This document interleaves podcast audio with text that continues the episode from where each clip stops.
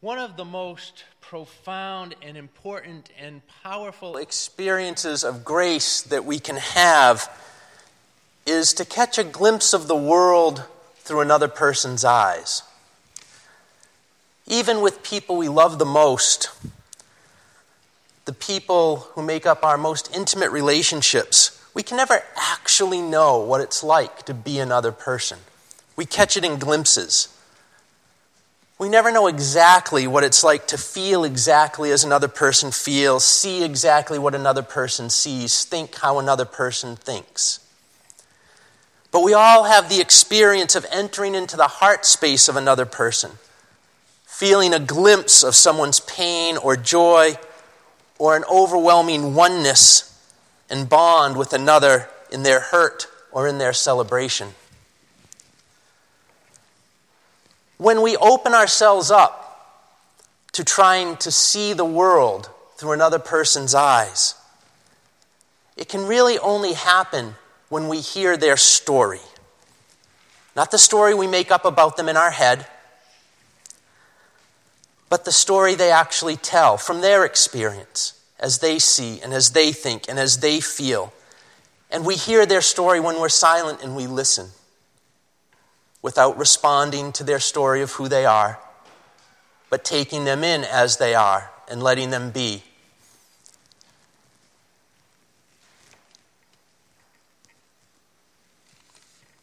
UU minister and author Robert Fulghum wrote in one of his essays The lives, of, the lives your children lead and the lives you think they lead are two different things.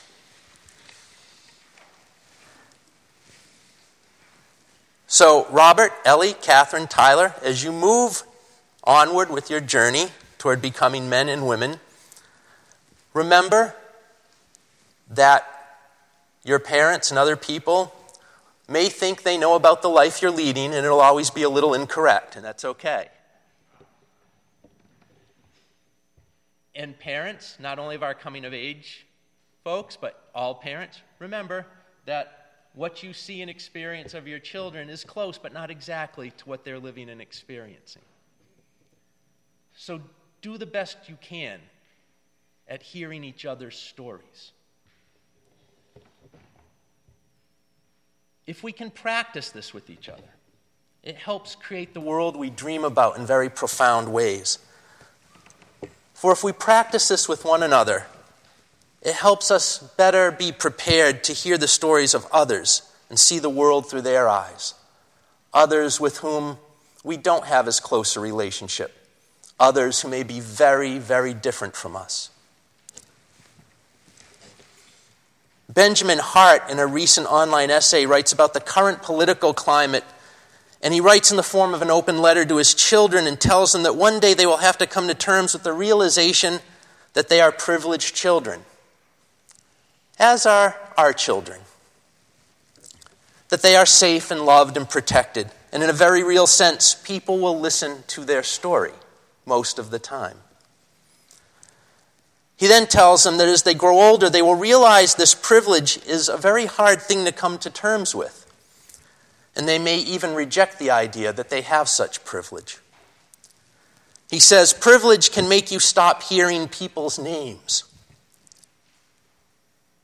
and caring about their story.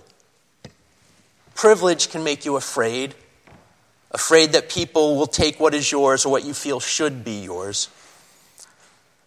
And children, he writes, you can let your privilege make you afraid, or you can let your privilege make your world bigger.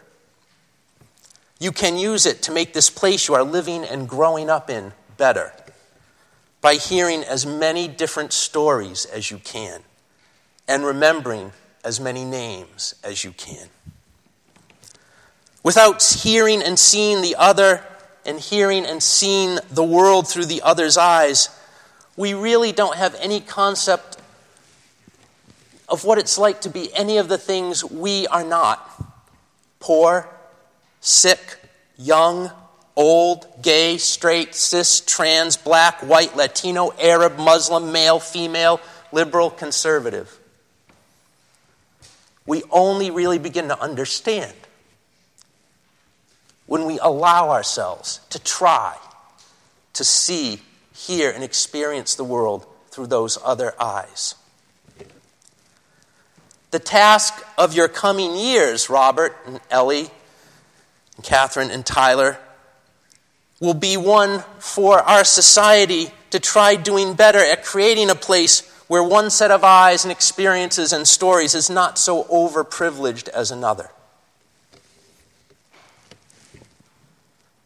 Our reading this morning is a paraphrase from a Buddhist text from the Kalama Sutta. And I want to read you the actual original text because I, th- I think it gets at a little more clearly what the intent of that passage is. He says, Kalamas don't go by reports or legends or traditions or scripture or logical conjecture, by inference or analogies, by agreement through pondering views, by probability or by thought.